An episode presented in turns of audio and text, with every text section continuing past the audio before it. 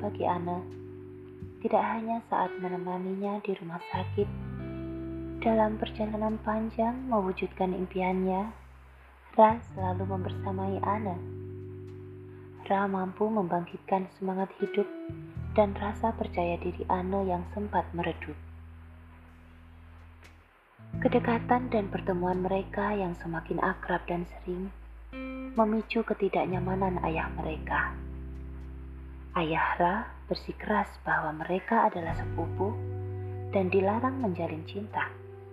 Oleh karenanya, intensitas pertemuan mereka dibatasi.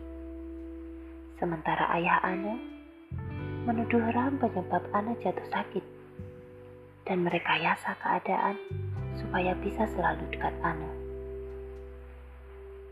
Ana tidak terima. Ia ingin membuktikan pada ayahnya bahwa tuduhan itu tidak benar dan bahwa impiannya menjadi seniman tak bisa dipandang sebelah mata. Lalu, apa sebenarnya yang membuat Ana bersikap seakan selalu bisu? Dan, mampukah Hera mewujudkan harapan ibunya untuk menjadi pelindung Ana lebih dari sekedar saudara sepupu?